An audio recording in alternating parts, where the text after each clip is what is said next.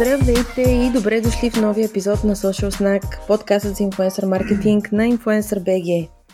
Аз съм Ния и днес съм с Иван и Бети от нашия екип. Здравейте! Привет, привет! Здрасти, Ниче, Иваню. Темата на днешния епизод е инфуенсър маркетинг по време на рецесия, което е така доста, доста амбициозно и гръмко заглавие. Абсолютно развали ми се настроението още на заглавието. да очакваме много интересен епизод. да, да, да. Все пак, както знаем, се намираме в а, едни такива спорни а, финансови времена. Всеки, който гледа новини, чете вестници или гледа Фейсбук, вижда... И ходи в магазина. Да, всъщност цените на стоките сами си говорят за себе си. Така че като цяло прогнозите в финансов аспект по целия свят никак не са добри.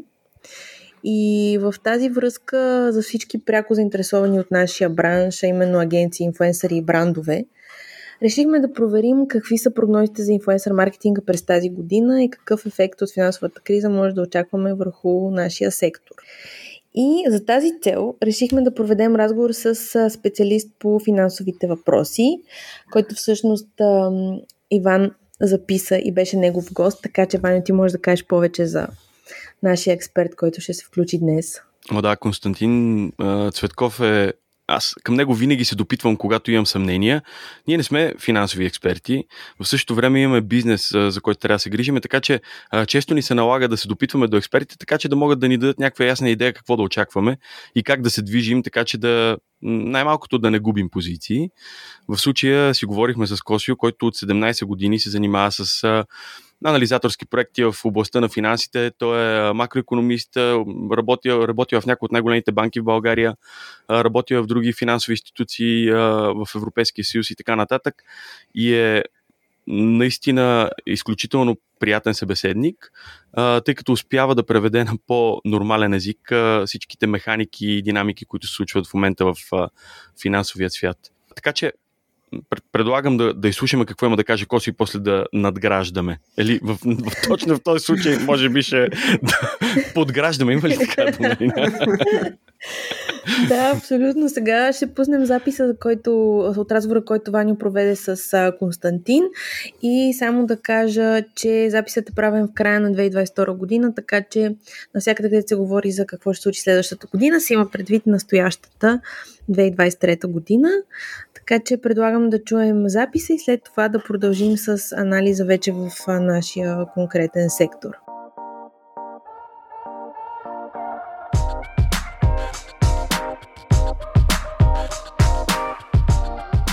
Привет на всички! С мен е Константин Цветков.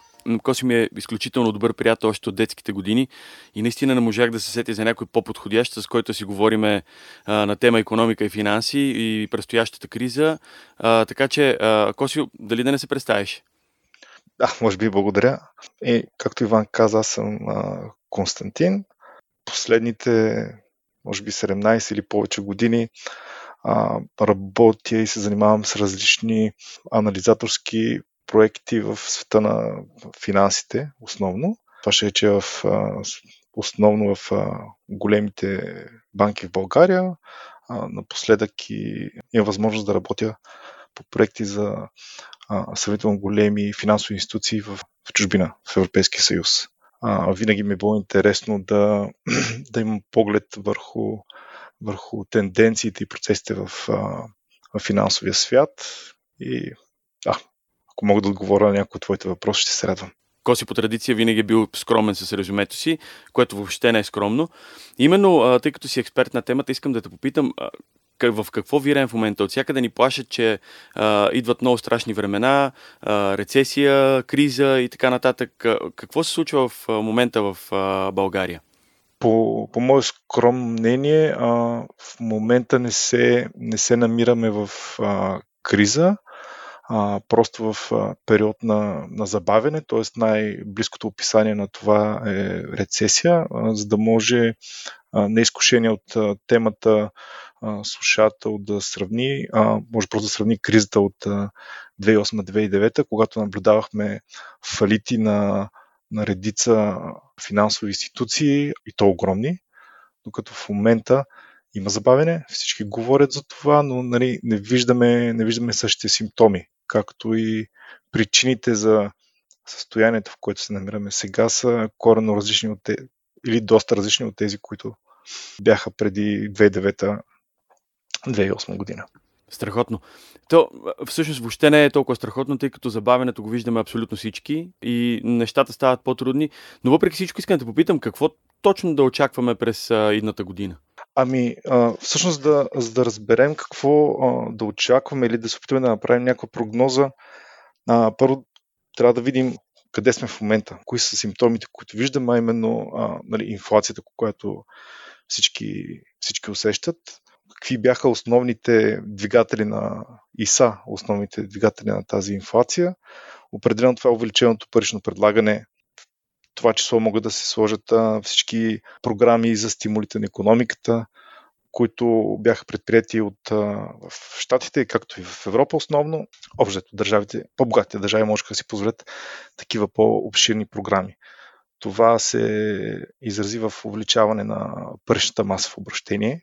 От друга страна, епидемията, на която сме свидетели последните години, затвори и а, възпрепятства каналите за доставка на, на стоки. Китай все още се намира в много сериозен локдаун. Там някои градове се затварят напълно все още. Производство... Да, то економическата война между Китай и между Америка не помогна да. в този случай. Така е, но това ще е и нещо, което а, ще наблюдаваме и в, в, едните, в едните години, може би ще е определящо също така за, за развитието. Та, от една страна имахме увеличена парична маса, от друга страна понижено предлагане на, на някои стоки и услуги. Съответно това доведе до, до инфлация. Най, наобщо казано, ситуацията, която виждаме, а, виждаме в момента. В тази връзка централните банки взеха а, позиция, която всъщност е реактивна, т.е. след, след като наблюдават симптомите и ефектите, взеха такава позиция. В Штатите започна а, ФЕД предприе усилено увеличаване на основния лихвен процент с цел потискане на паричното предлагане, т.е. да се понижи масата пари в, в обращение, което да доведе до съответното понижение на цените. Това ще доведе до допълнителна рецесия в следващата година. Специално за щатите наблюдаваме доста рязки покачвания на лихвените проценти, които ще доведат до почти замръзване на жилищния пазар. Съответно, някои сектори от економиката ще бъдат засегнати по-силно, други не толкова. Европа с закъснение предприема подобни мерки, в смисъл Европейската централна банка, като те, може би, не толкова агресивни лихвени повишения, но пък придружение едновременно с а, намаляване на програмите за така наречените quantitative easing или за изкупуване на ценни книжа от, от големи и а, добре рейтинговани корпорации, което ще доведе до същия процес намаляване на пръщата маса и може би усилване леко на рецесията. Означава ли това, че каквото се случва в Штатите, реално един поглед в бъдещето на това, което ще се случи в Европа малко по-късно? Обикновено е така, а, има някакъв лак от няколко месеца, за това и прогнозите за, за следващата година е, са, че щатите ще бъдат в рецесия може би до, до второто три месечие, след което ще почне плавно възстановяване, а, докато Европа ще върви с някакъв а, лак от няколко месеца след тях. Тоест да очакваме а, една интересна следващата година. Да, а, като цяло прогнозата е за първоначална рецесия, после плавно възстановяване, като то също така зависи и от а, разни други допълнителни а, фактори. Например, голяма част от инфлацията в момента са цените на, на суровините. А, в войната, която се води в момента, оказва огромно влияние върху тези цени. Както знаеш, Русия доскоро беше един от основните доставчици на, на изкопаеми горива за за Европа.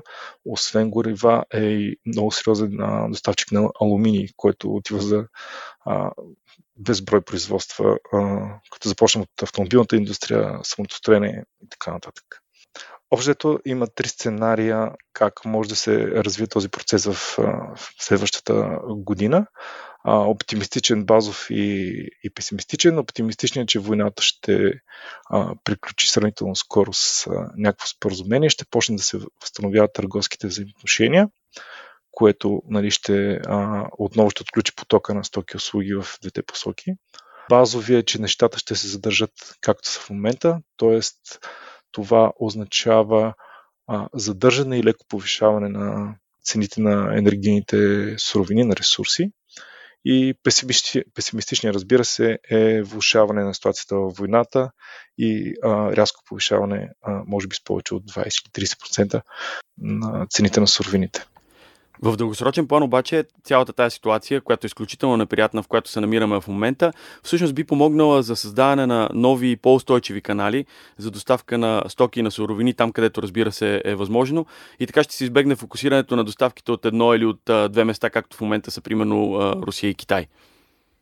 Точно така. А, както виждаме и от новините, в Европа се предприемат някои стъпки за диверсификация на тези източници на доставки, но това обикновено е свързано с много инфраструктура, а, която трябва да бъде изградена.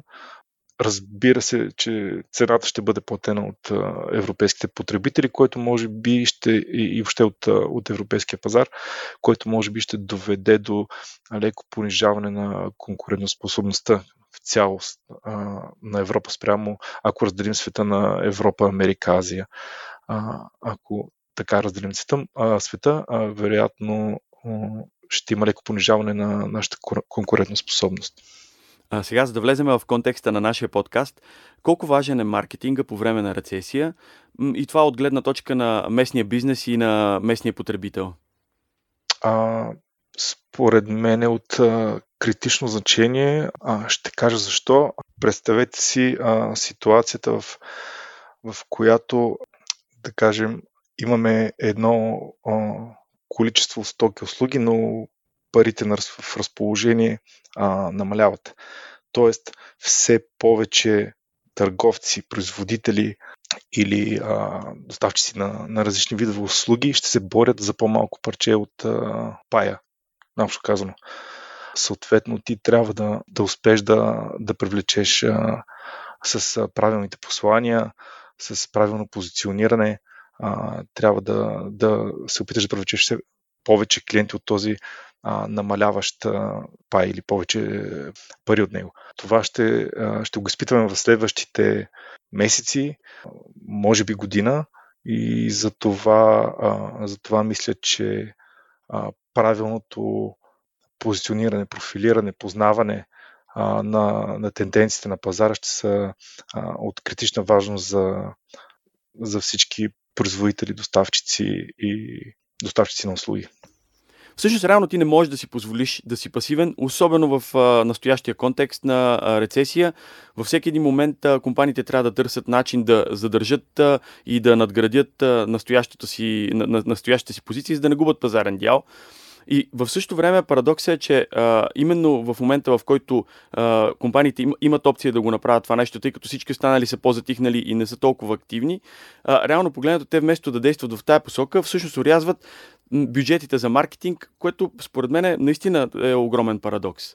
Може би понякога това е късогледство на, на, на висшия менеджмент на, на, на, на, тези, на тези компании. Просто те а, виждат, че за да преминат през а, някакъв период трябва да свият бюджета и това рязани свиване на бюджети прави така, че а, компаниите нямат възможност да, да се да се пре, ако от, отрежат от, например, от бюджета, който ги позиционира и определя на пазара и ги прави привлекателен за техните клиенти, се оказа, че в един момент на, на криза, която от друга страна е възможност, нали, другото име на кризата, общо казано, прави така, че те пропускат, пропускат тази възможност.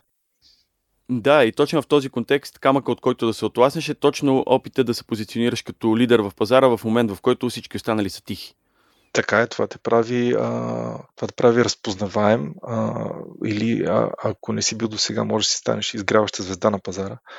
Така че тези възможности не бива да се пропускат. Трябва да се има предвид, че, както казах преди малко, а, за свитата кошница, която ще, се, ще виждаме сега и следващата година, ще има по, по-голяма конкуренция. Тоест всички търговци, доставчици на услуги, производители ще са поставени в условия на по-висока конкуренция за, е, за по-малък или за един и същи дял от, от пазара. Тоест, те трябва да изработят своите конкурентни предимства. Да, тъй като урязвайки тези бюджети, ти урязваш опциите си и а, възможностите си за бъдещо развитие, оставаш на едно ниво, което много бързо се губи а, във времето, вървиш а, назад, а не вървиш напред и по този начин отваряш врати а, и на конкуренти, които реално да печелят а, пазарен дял на твой гръб. Добре, а кажи ми какви са а, признаците, които ние трябва да търсим за излизане от а, рецесията. Надяваме се това нещо да стане а, по-бързо. За момента се а, въртят едни числа, а, които са 19-20% инфлация. По едно време ще работна инфлация от 23-24% в Народното събрание. Тук нали, говоря малко на изуст, но какво всъщност трябва да гледаме точно когато търсим признаците за това, че нещата се подобряват? Първо, тези 19-20% това е са, официалната инфлация, която се мери от, от Статистическия институт и тя се базира на, на кошните от услуги или на индекса на потребителските цени. А, честно казано, реалната а, инфлация, която а, всеки от нас усеща е значително, по, значително по-висока. Каква е причината? А, по-голяма част от бюджета на а, едно българско семейство, например, е в, а, в храни или в а, разходи за енергия, отколкото а, също семейство в, а, в Европа. Затова ние усещаме инфлацията а, инфлацията е по-тежко. А кои ще са признаците, че а, излизаме от тази спирала? Ами не, цените, цените на а, ежедневните ежедневните стоки, освен тези, които са на някакъв регулиран пазар, често казал, не очаквам да намалят, но когато те се задържат постоянни за някакъв, за някакъв по-дълъг период и за сметка на това доходите започнат да растат, да, тогава вече а, излизаме от този период на рецесия. Това, което може да видим, че намалява като, като цена, може би а, при позитивно развитие на, на войната, а, на войната като цяло, а, защото това влияе на енергийните суровини. Може би ще видим а, цени на горивата ни, на, на бензиноколонките да намаляват. Ще а, усетим някакво охлаждане на, на цените на имотите, полагам. И, но като цяло потребителската кошница не очаквам да, да, се, да се понижат. Това, което също ще е сигнал е забавянето или а, спирането на повишенията на, на лихвите от, от централните банки. Това означава, че те вече смятат, че тяхната основна цел да, да контролират а, инфлацията е, е постигната и могат дори да има някакво разхлабване с цел да стимулира економиката, т.е. да увеличи паричната маса в обращение това ще са основните сигнали, според мен. Да, това е страхотно и всички ние, хората, които слушат нашия подкаст, ние се опитваме да се ориентираме в дадената ситуация, така че да може да извлечем най-доброто от нея, независимо колко неприятна е тя. Така че признаците за подобрение ще ги търсим активно. И по този повод, като последен въпрос, искам да те попитам какъв съвет би дал на хората, които слушат подкасти на българския бизнес като цяло? Трябва хората да, по-скоро бизнеса да се фокусира в това да позиционира своя продукт или услуга добре, толкова добре, че а, в такива периоди на леко спадаща активност, а, не искам да звуча черноглед а, с всичко това, което казах, не, не, лично поне аз не очаквам някаква много голяма криза, просто лек период на охлаждане, но бизнесът трябва да е готов да позиционира своите стоки услуги в една по-конкурентна среда. Прекрасно. Ако си изключително благодарен съм ти за този изчерпателен разговор. Навън а, е събота в момента, вали и изглежда много неведро. Обаче, моите разговори с теб винаги ме зареждат, тъй като знам, че ти си а, изключително позитивен човек. В същото време си се доверявам винаги на твоя прагматизъм. Много съм ти благодарен, че ни даде отправните точки за предстоящия ни разговор, който, в който ще направим дисекция на всичко това, което каза и ще го погледнем през а, нашата призма и през нашата гледна точка а, като компания. И а, до съвсем скоро! Аз също благодаря за приятния, за приятния разговор с теб. Знаеш, че винаги се радвам да, да говорим и да се виждаме. а и за също така за възможността да, да, да ме чуе твоята висока аудитория.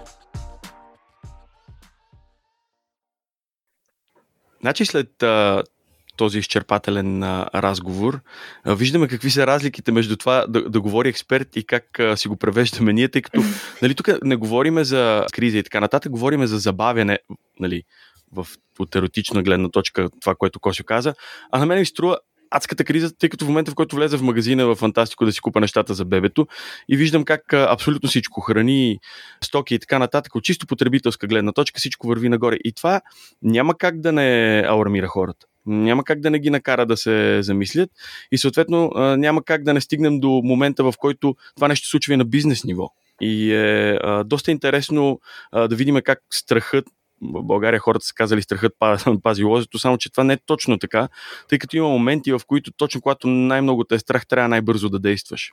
Това е нещо, което си говорихме и по време на предишните, на, на, на, на предишния такъв момент, да, забавенето с COVID, когато направихме а, доста подкасти, си говорихме, че тогава, че има някои моменти, в които трябва да действаш. Няма как да забавяш, няма как да губиш инерция, а, няма как да се отчаяваш, няма как да, да, да се опитваш да се защитиш като, си, като стоиш на едно място, да, тъй като стоенето на едно място е винаги вървене назад всъщност. И заради инфлацията от чисто финансова гледна точка, тъй като парите се обесценяват, и заради а, реноме, и заради имидж, заради абсолютно всичките тези неща. Ако стоиш на едно място, ти всъщност вървиш назад. А, мен това, което а, Косио каза за това, че маркетинга не бива да, да спира да се развива дори по време на тежка криза. А, и всъщност Ваня ти, което засегна с COVID, видяхме, че първо маркетинг бюджетите бяха урязани, но като че ли бизнеса този път знае по-добре, че това не е правилният път Разбира се, и честно казано, беше ми интересно да видя, да, да наблюдавам първия път как доста интелигентни и умни хора всъщност направиха, отново се подхлъзнаха по тая права с а, намаляването на маркетинг бюджета. Сега а, има много аспекти на това и аз а, осъзнавам, че ние сме маркетингова агенция и е очаквано да го кажем това mm. нещо, но въпреки всичко, ние всъщност наистина го вярваме и е нещо, което се е доказало във времето. Да урежеш бюджети, които не са част от кор бизнеса ти, е, всъщност изглежда най-лесното нещо. И когато те е страх, оттам започваш. Но а, хората а, за това време разбраха, или се надявам много от тях да са разбрали, че особено в а, сектора на услугите, или а, когато продаваш а, някакъв продукт и така нататък, ако а, ти си спреш достъпа до клиенти, това е едно от нещата, които най-много биха афектирали а, бизнеса ти и приходите, които а, влизат в него. А, какво означава това да намалиш а, маркетинг а, бюджетите си? На първо място, при всички положения, и това не е всъщност най-важният аспект, а, намалява се да се намалява до голяма степен бранд awareness. Просто защото ти не си там. Хората спират да те виждат. Спират да те намират в а, търсения, спират да спираш да си пред очите а, на хората, които, а, нали, особено а, някои от поколенията като Gen Z и така нататък, прекарват достатъчно много време в а, социалните мрежи и а, съответно губиш лоялност към бранда. И това е един механизъм, който е изключително деструктивен в а, дългосрочен план. Аз така, докато като засегнахте и двамата за това с COVID, аз от доста време, откакто си говорим и планираме всъщност този епизод, си го мислех и правих съпоставка между двата етапа и мисля, че всъщност този период а, с пандемията, стартирането, как всъщност всички паузираха наистина за няколко месеца бюджети, а, някакси се научиха от грешките си. Смисъл такъв, че видяха, че това не е по никакъв начин работещо и всъщност може би си мисля, че дори по някакъв начин тази ситуация помогна сега каквото и да предстои за напред, това да не се случва, както и нали, Ваню и Ниче, вие казахте и двамата, нали, да може да се урежат някакви бюджети, но поне това не паузира, което пък е добре, ние го виждаме и на практика в работата си, защото е неизбежно да виждаме нали, увеличение на цени навсякъде с оглед на ситуациите, които в момента са нали, освен рецесията, нали, така, война и така нататък. Но пък от друга страна виждаме и, че има една така доста динамична година, бих казала аз, поне в нашата сфера и така клиентите, брандовете, агенциите, всички са доста проактивни, което поне лично за мен е плюс. Страхотен сигнал, е, да. Означава, че а, част от хората са научили добре урока. А, а, ако искате да стартираме от базата, нека, а, ако искате да си поговорим за, за хората и какви са навиците, какво установихме а, при предишната криза и какво точно правят хората и да вървим нагоре от там нататък, защото а, нещо, което всъщност ние установихме а, в предишната криза е, че хората, когато имат притеснения за личните си финанси, нали, както стартирахме разговора с а, а, магазина и така нататък, те прекарват повече време вкъщи, прекарвайки повече време вкъщи, било то хоум офис или било то време, което принципно вечер биха прекарали навън в а, други времена, сега в момента нали, има някаква, някакъв тип стагнация, която м- може и да се задълбочи в идните месеци, а, прекарвайки повече време вкъщи, имат повече време за социални мрежи, mm-hmm. което е страхотно. И за ресърч. И, и за ресърч, точно така. Uh, и, и според мен това е uh, изключително добър сигнал, тъй като дава опции особено на компании, които все още нямат толкова добри позиции в социалните мрежи, онлайн имиджа им не е толкова изграден, според мен е един прекрасен момент да го направят. Абсолютно е така. Има нещо друго интересно в а, аспекта пак на кризата и на бюджетите. Ако някой, да кажем, не, не си е взел полука от а, времето на COVID и все пак си уреже бюджетите, това значи, че конкуренцията по някакъв начин намалява. Тоест, хора, пък, които биха били по-смели с маркетинг бюджетите си, ще могат да изпъкнат повече от други. Нали, появява се възможност. Винаги в криза се появява възможност. Mm-hmm. Абсолютно, да. И винаги има много забогатели хора след кризите. Абсолютно. и нали, за да излезем от менталитета на българина, който казва забогатяха на мой гръб, не е така. Всъщност хората просто са ориентирали правилно, което нали, kudos. В същото време а, има emerging groups, а, извинявам се за чудиците, но а, групи от хора, които а, стават все по-платежоспособни и а, все по-трудно се достигат по други канали. Нали? А, още един път говорихме си за Gen Z. А, Ничето изпрати една много интересна статия с, а, на, на Brain Labs, в която има проучвания и супер много ми направи впечатление, че 97% от Gen Z групата, те проценти нали, да кажем, няма как да, да, да ги изчислиме точно, в, и тук говоря световен план, не България, използват социалните мрежи като а, един от основните начини за да а, се вдъхновят да купуват неща. И да филтрират, според мен, защото това пък е основното нещо, с което инфлуенсър маркетинга стъпва нали, на преден план пред другите подходи и канали. Лично, нали, поне и това, което сме си говорили. Всъщност това много допринася, защото ти дори да виждаш някакви реклами по телевизията, във вестника, по билбордите, няма значение всичките традиционни методи за реклама, пак ти в един момент, особено това поколение, нали, милениалс, джензи и така нататък и все по-младите, те основно стъпват на това хората, които харесват и на които имат доверие в социалните мрежи, какво им препоръчват, какво са показали. И всъщност това е един така момент, в който те си казват, взимат решението и дори да не го купят сега, ще го купят след някакво време, но всъщност той им допринася много за решенията, които взимат. Така че това е един канал, който всъщност нали, е доста така работещ и виждаме как и във времето все повече се използва и брандовете включват в маркетинг микса си, което също мисля, че е доста добре. А, абсолютно. И, и точно за да продължа а, тази мисъл, в кризата е времето, в което хората правят и наречения bargain hunting. Нали, ловците на промоции. Нали, това е един много добър момент, в който а, можеш да се диверсифицираш по този начин. Нали, чрез оферинга, на нещата, които предлагаш на, на хората и, и, и като ги улесниш, съответно ги направиш по-достъпни а, за тях. И в същото време хората обаче са и внимателни. Именно от тази гледна точка нали, търсят промоции, но не само до промоциите. Хората просто не купуват толкова много и повече внимават, внимават какво купуват. По тази причина един момент, в който можеш да загубиш лоялността и доверието на, на хората и перфектният начин да го направиш е като просто не си там и не съществуваш и решиш да паузираш всички маркетингови а, инициативи. Та, това е един изключително лош момент. Това е момента, в който ти трябва да градиш лоялност. А, трябва да, да, да, да показваш пред хората, че имаш какво да им дадеш през цялото време и че можеш да им го дадеш и, и, и да направиш а, по-лесно достъпни и услугите, и а, продуктите в, завис, в зависимост от това какъв е бизнес. А, нещо се сетих от а, това, което ти каза за а, търсенето на по по-добри оферти.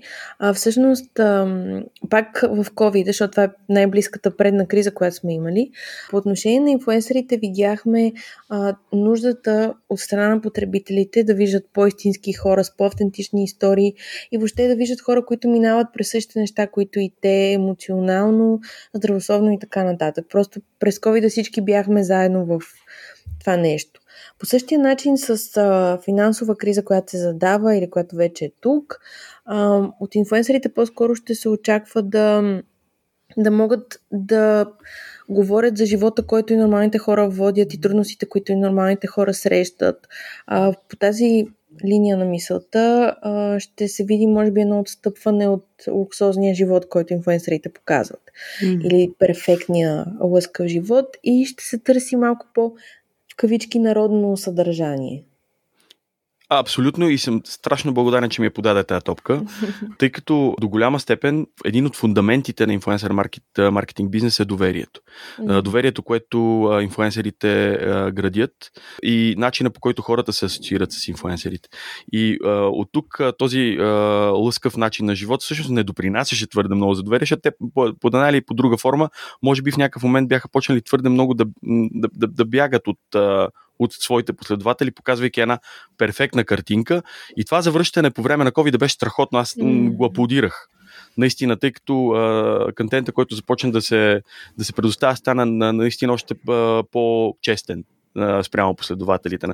И, а, и съм изключително доволен, че го спомена, тъй като а, доверието е всъщност основата, заради която особено младите поколения, гласуват доверие на даден бранд. И, и начина по който инфлуенсър маркетинга гради това доверие е нещо, което не може да бъде а, достигнато от а, друг тип от конвенционалния маркетинг а, по такава форма. Тъй като тук виждаш хора, които застават пред тебе, кои, на които симпатизираш, с които се асоциираш, а, които имат подобни на твоите интереси и така нататък, които ти казват, че нещо е, е добро и ако тези хора са честни и бъдат възприемани като такива, тогава това е до голяма степен, може би, най-добрият инструмент да стигнеш до душите на хората и да ги накараш да а, вземат това емоционално решение, като кажат да, примерно, на някакъв продукт или на някаква дадена услуга. И това, това между другото, го доказва и а, същата статия на Brain Labs, където казва, че от Gen Z поколението 72% следват инфлуенсъри и 70% от тях всъщност базират покупките си на а, решенията и на съветите на въпросните инфлуенсъри. Вау. Да, наистина страхотна статистика, благодарни сме им. Сега, хората като цяло и не обичат толкова много да, да сменят брандове и по тази причина нещото, за което си говорим, не е само за, за брандове, които те първо имат да развиват онлайн присъствието си. А, ако ти вече си набрал някаква инерция и така нататък, не можеш да я губиш. И а, едно а, намаляване на, на бюджетите в тази сфера всъщност би довело точно до това, до загуба на, до загуба на инерция. В момента, в който загубиш инерция, ти все едно представи си, вземаш едно място, в моят, в моят случай е доста голямо място, физически.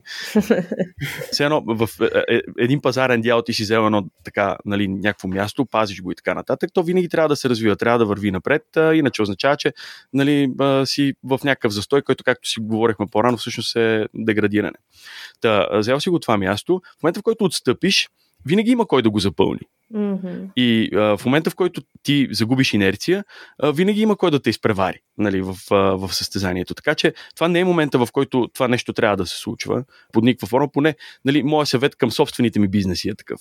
Аз това, което са, всъщност нали, виждам и наблюдаваме и в агенция, нали, да се включа, като да говорихме сега и за клиенти, агенции, брандове, е нещо, което мисля, че последните няколко месеца, все по, даже не и месеци, може би и година, се вижда все по-застъпено, а това именно всъщност големи брандове, нали, то някакси по-трудно е при тях много рязко да се спрат бюджетите, което видяхме, нали, пак различаваме ситуацията, когато настъпи COVID и сега.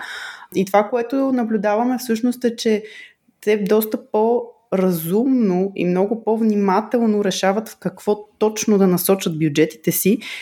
И всъщност една от основните им цели, които са поставени с по-голяма, при по-голямата част от клиентите ни за тази 2023 година, е всъщност те да виждат много добре и детайлно каква е, какъв е, нали, каква е възвръщаемостта от тази инвестиция и всъщност колко умно те са похарчили парите и един вид да могат да проследят все по-детайлно и по-детайлно тези инвестирани пари до какво са довели. Така че това, което аз нали, бих могла да дам като някакво, някакво наблюдение, всъщност е, че да, те дори да решат, че някаква част от бюджета могат да го ограничат или пък, например, зависи, разбира се, от стратегията на бранда, то ключово е много как ще бъдат похарчени тези пари и как ще бъде измерен всъщност ефекта и резултата от тези нали, бюджети, които са инвестирани в каналите. Всъщност, това е нещо, което сме видяли да се развива с времето, но сега ще въжи още повече, че, както каза Бети, каква е възвръщаемостта и инфлуенсър маркетинга не като канал само, който прави бранд awareness, mm. т.е. Нали, разпространяваме инфо за бранда, има лайкове и така нататък, но каква е реалната стоеност, която се връща. И това е нещо, което напира последните години наистина да се инкорпорират повече инструменти за проследяване на трафик, на продажби, на всичко детално по кампанията. И а, вече нещата не са толкова прости, като един инфлуенсър просто да има добри резултати на самия си акаунт, нали, да има добър лич, да има ангажирана аудитория, а тези резултати до какви резултати ще доведат а, за бранда.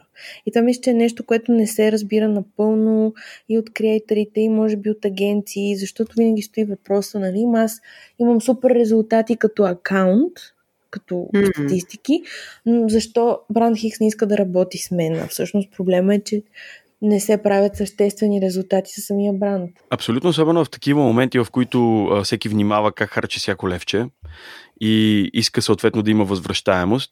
При всички положения всички гледат а, какъв е return on investment, нали, ROI, как, какъв е CPM и така нататък, дали дадения канал е ефективен или не е ефективен.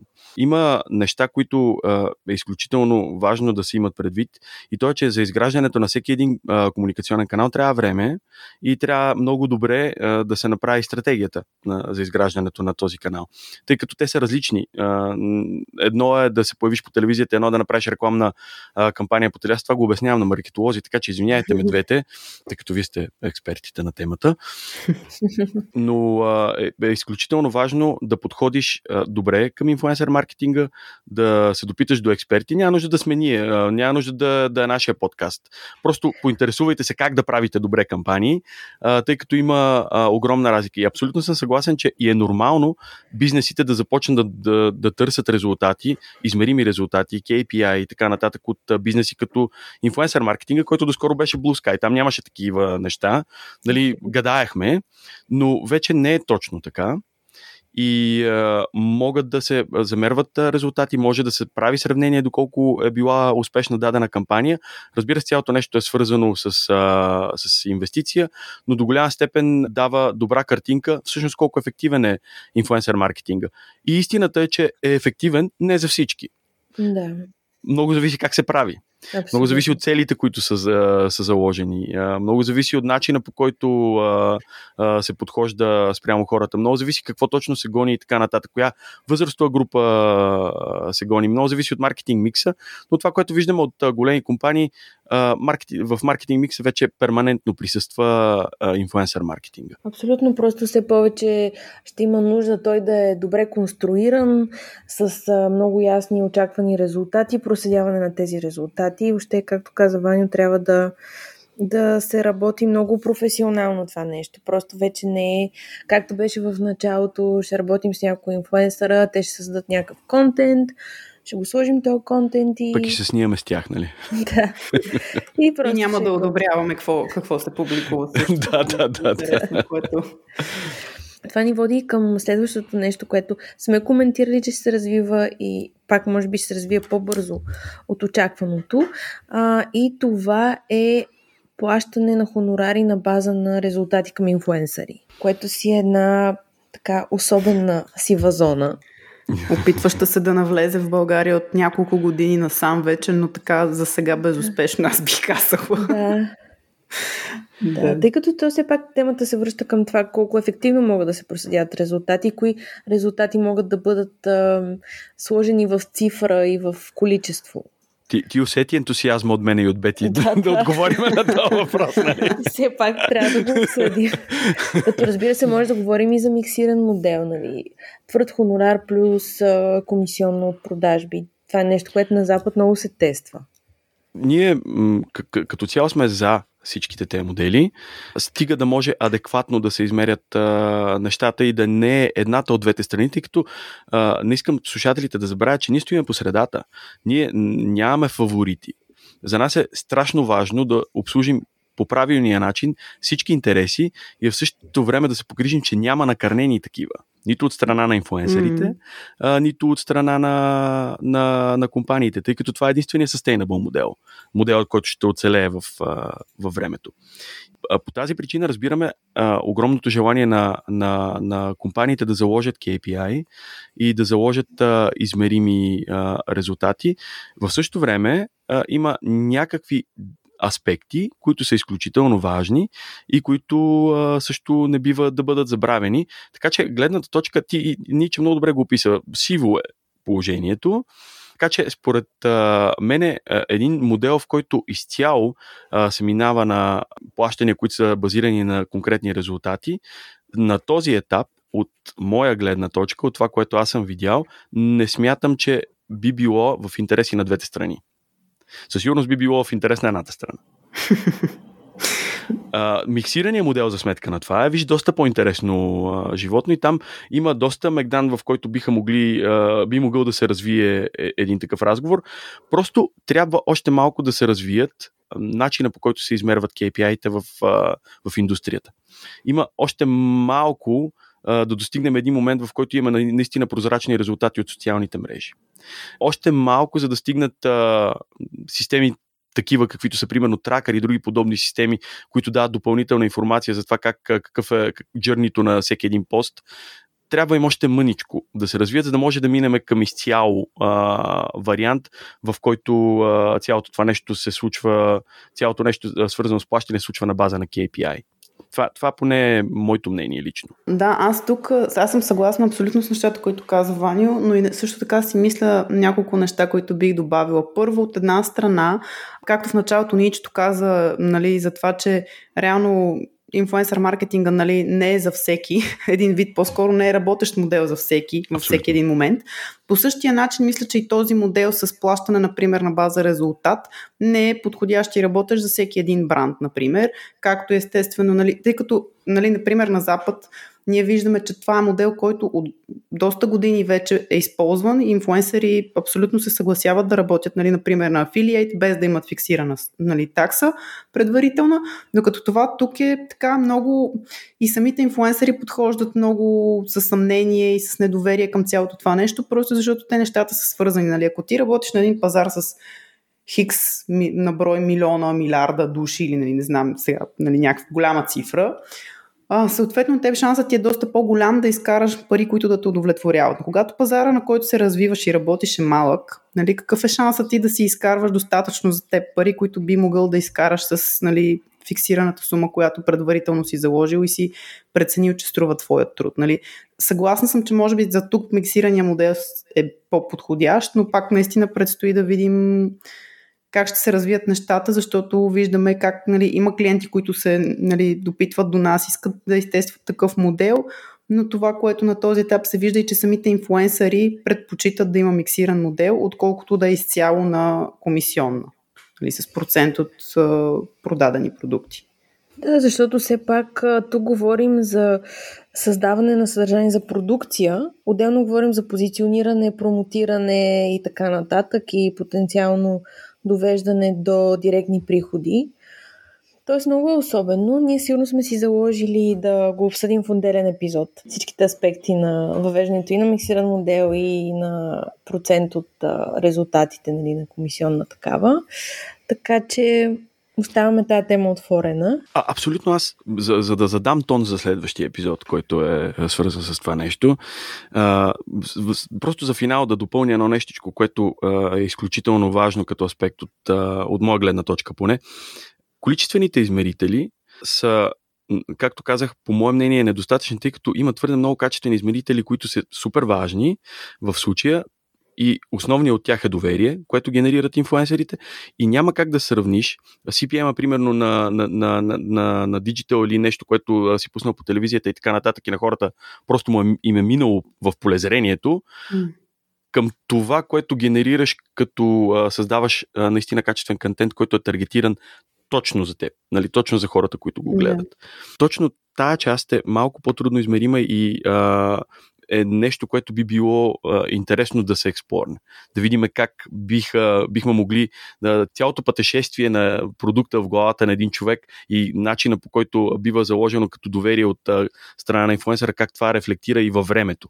И е а, доста интересно. Ние винаги сме си говорили, че инфлуенсър маркетинг кампаниите а, всъщност а, най-добре функционират във времето.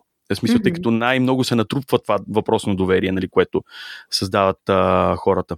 Но а, така ли че ние тръгнахме от а, идеята за, а, за, за кризата и стигнахме до едни специфики, които всъщност а, тотално не са и релевантни. А, тъй като в момента хинтваме кои са нещата, които ние бихме направили а, а, нали, на мястото на много бизнеси и начина по който а, ние бихме си структурирали кампаниите в, а, точно в тези трудни времена. А, тъй като а, в момента е времето, в което ти можеш да диверсифицираш сега е момента а, да, да изпъкнеш и да излезеш с едни гърди пред, а, пред всички останали. И а, за да се случи това нещо, ние виждаме, е, трябва да следят много внимателно или да се допитваш до експерти, разбира се, а, и механиките в а, социалните мрежи. Дискутирахме преди това в а, друг епизод а, начина по който се променят алгоритмите и така нататък. Кой контент е най-интересен за хората? Нали? Mm. Примерно сега е а, ерата на видеото а, в а, всички а, социални мрежи. Как по най-добрия начин бихме могли а, с видеа да допринесеме към и, и, имиджа на компанията и можем ли, тъй като има някои моменти, в които, нали, ако направиш видео, което е скучно, то така или иначе няма да се гледа. Така че как, как могат да се случат а, всичките тези неща, така че да излезеш с а, едни гърди напред а, пред всички останали, имайки предвид спецификите на времената, в които живеем? А, това са интересни въпроси. Абсолютно и ми съм сигурен, че ще ги разгръщаме още и още през годината и през следващите епизоди на подкаста. Аз се връщам към нещо свързано пак директно с инфлуенсър маркетинга по време на криза. Мисля, че нещата, които се случват, могат да дадат възможност на брандовете да мислят по-економично, а, като не говорим да се режат директно бюджети, но да се мисли как а, да се извлече максимум от, а, от нещата. И в тази връзка а, сме видяли най-различни подходи към работата с инфлуенсъри в краткосрочен и дългосрочен план. Има много брандове, които предпочитат да работят постоянно с нови лица, но също така има и такива, които виждат а, какви са ползите от а, дългосрочното партниране с едни и същи лица. А, и всъщност това в едни по-трудно економични времена може да бъде много полезно, тъй като дългосрочното партньорство дава възможност, разбира се, за по-добри условия. И още по-важно за нас от гледна точка на нашата работа е, че дава много по-добри резултати, както Ваню каза. Mm-hmm. Нещата се разгръщат във времето. И а, това е едното нещо от дългосрочната работа с инфуенсъри. Другото е а, този, да, този аспект на инфуенсър маркетинг, който е продукцията на съдържание. Това може да даде възможност на брандовете всъщност да, да работят с това съдържание по собствените си канали, като разбира се това трябва да бъде предварително оговорено с инфлуенсърите. Не говорим за тези порочни практики, които съдържанието се взима и с него се прави каквото иска, без да е уредено договорно, но а, наистина контента може да даде възможност вместо бранда да трябва да създава отделно, да нема екипи, да снима и да прави неща, може да а, рециклира така да кажем, съдържанието на инфуенсърите по собствените си канали и така да пести от един аспект от маркетинга. И сме видяли, че това функционира. И все повече се използва, да, абсолютно. Така че можем да кажем всъщност, че инфлуенсър маркетинг може да даде възможност да се пести и да има по-добри резултати в дългосрочен план той като цяло, ако направим правилно, нали, тук пак а, мое мнение, като, като цяло, ако направим правилно, всъщност дава доста преимущество от бюджетна гледна точка. А, и особено начина по който си а, селектираш инфлуенсерите, а, нали, тук не говорим тъй като подходите, и, и вие ги споменахте малко по-рано, подходите се два, има доста компании, които изповядват а, а, вероюто на нали, the law of diminishing returns, колкото повече нови хора, нали, толкова по-добре. За да не влизам в теорията, the, the diminishing returns нали, ще рече, че колкото по-често използваш дадено нещо, толкова по-малък резултат носи то. Обаче всъщност, ние това, което сме видяли е, че всъщност е точно обратното, а, именно защото а, по-честото а, виждане и идентифициране на даден инфлуенсър с даден бранд а, води до по-голямо доверие при нас. А, а доверието е нещо, което пък а, води до емоционални решения, като например нали, покупка или а, използване на дадени услуги и така нататък. Така че и двата, и двата подхода са валидни. и двата подхода има плюсове, но това, което за България и за нашия пазар сме видяли във времето, е всъщност именно дългосрочното градение на доверие, че е нещо, което се транслира и се акумулира и дава много повече крайен резултат, който е наистина страхотен за брандовете. Има още нещо всъщност по линия на инфуенсърите, което е важно да засегнем. Отново сме засягали много пъти. и това е работата с нишови инфуенсъри. Mm. А, защото е нещо, което е една сфера, която се развива бавно-бавно последните години, но със сигурност има значение. Микро, нано инфуенсъри, нишови инфуенсъри. А, това е една много, много интересна среда с възможности за брандовете. Да, аз така, слушайки ви всъщност и анализирайки нали, темите и въпросите, които да си обсъдим предварително, а, всъщност много се радвам, че минаваме през тези неща, защото всъщност те седят и в основата на нашите принципи, още като създадохме агенцията и защото това за дългосрочните партньорства, нали, за каналите, изобщо всички тези неща, които нали, така, а, споделяме и всъщност това, което и сега а, нали, ти каза ни, че, че нали, за микро-нано инфлуенсери, нещо, което ние виждаме като тенденция, нали, коментирали сме много пъти, но наистина от една страна това може да бъде хем по-бюджетно, хем да достигнеш до правилната аудитория, която ти искаш. Да, може да не е в такъв обем, както, например, с по-големи профили, но пък от друга страна мисля, че това наистина е нещо много полезно, което така и виждаме, че все повече и повече нали, дава добри резултати. Така че нещо също много полезно. Аз след този позитивен разговор и толкова много съвети, които се напънахме да дадем, ние, това са съвети, които на първо място ние изповядваме. И по тази причина, нали, де се казва, не трябва всеки да ги приема за чиста монета, но също време би било интересно да, да чуете от наша гледна точка как стоят нещата, тъй като ние го работиме това нещо. Та, от а, този позитивен разговор аз буквално забравих, че ние си говориме криза и за някакви лоши неща. В момента съм супер ентусиазиран за това какво ще направим следващите месеци, честно казвам. Направо съм пълен с енергия. Това е а- абсолютно страхотно, тъй като имаме план. И а, 2020 беше добър учител. Абсолютно. Нали така? Мисля, че беше доста добър учител. Да, всъщност като стигнеш най-низката точка, оттам можеш да си избуташ само нагоре, но всъщност ти виждаш колко възможности се появяват. И а, ние всички, които се занимаваме с това нещо от различните аспекти, нали, от агенции, инфуенсъри, брандове и така нататък, мисля, че всички сме големи късметли, защото се занимаваме с нещо, което е актуално, което се развива и ще продължава да се развива. Просто всички трябва да бъдем много адаптивни, много интуитивни, а, за да се наместваме спрямо промените и да взимаме бенефити, защото има какво да се вземе със сигурност. Абсолютно. Искам да кажа на всички, които ни слушат, не дайте да оставяте медии, телевизии и така нататък да, да, да ви скапват настроението. Нали, това е нещо, което много лесно може да се случи. Нали, ако насякъде седиш и слушаш, предстоят най- черните времена в историята и така нататък. Не се знае какво ще случи. Война, едно друго, второ, трето, четвърто и така нататък. Това е способно да, да накара всеки един от хората да загубят смелост да действат. Моя апел е не дейте да губите смелост да действате. Сега е времето, в което наистина можете да се напънете и да направите някакви неща, за които преди не сте намирали кораж или просто времената не са били правилни. Сега е времето, в което се откриват нови неща. Откриват се нови хоризонти, откриват се нови аспекти на бизнесите, именно защото всеки внимава как харчи и оптимизира максимално. И съответно това ражда най-креативните времена. Времената, в които на хората наистина им се налага да напънат мозъците. Ние сме развълнувани от предстоящата година, точно толкова, колкото бяхме оплашени 2020 mm. от това, което а, предстоеше.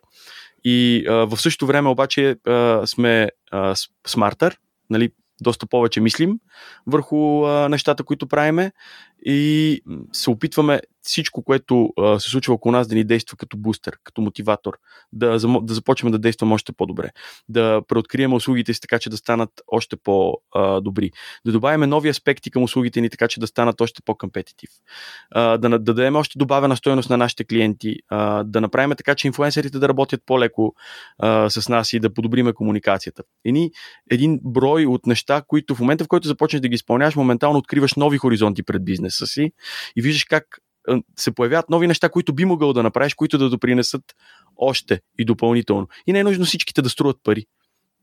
Много често, ако използваш по правилен начин и капацитета и потенциала, който имаш около теб, в моят случай то е огромен, за което съм изключително благодарен на, на събеседничките, както и на останалите а, а, членове на, в, в агенцията. А, ако успееш да използваш правилно потенциал около себе си, можеш да научиш изключително много и да добавиш изключително много стоеност към а, всичко, с което се занимаваш на дневна база. А, така че моята апел е бъдете смели. Сега е момент. Много, много хубави позитивни думи. Наистина супер, Ваня. Ние никога не сме били негативни, като се замислиш. Всъщност да, винаги нашата цел е била да, да даваме стойности, да надъхваме хората. Така че супер. Много се радвам, че направихме този епизод. Надявам се да бъде полезен на хората, които ни слушат и наистина нямам търпение за всички теми, които ще дискутираме в бъдещите епизоди на подкаста, така че ни следете и така. Ако имате въпроси, пишете ни, ще я кажа, звънете ни, така да е, свържете с нас. Абсолютно могат. Ние сме на линия. Супер. Ще се радваме. Много благодарим и до скоро. До скоро.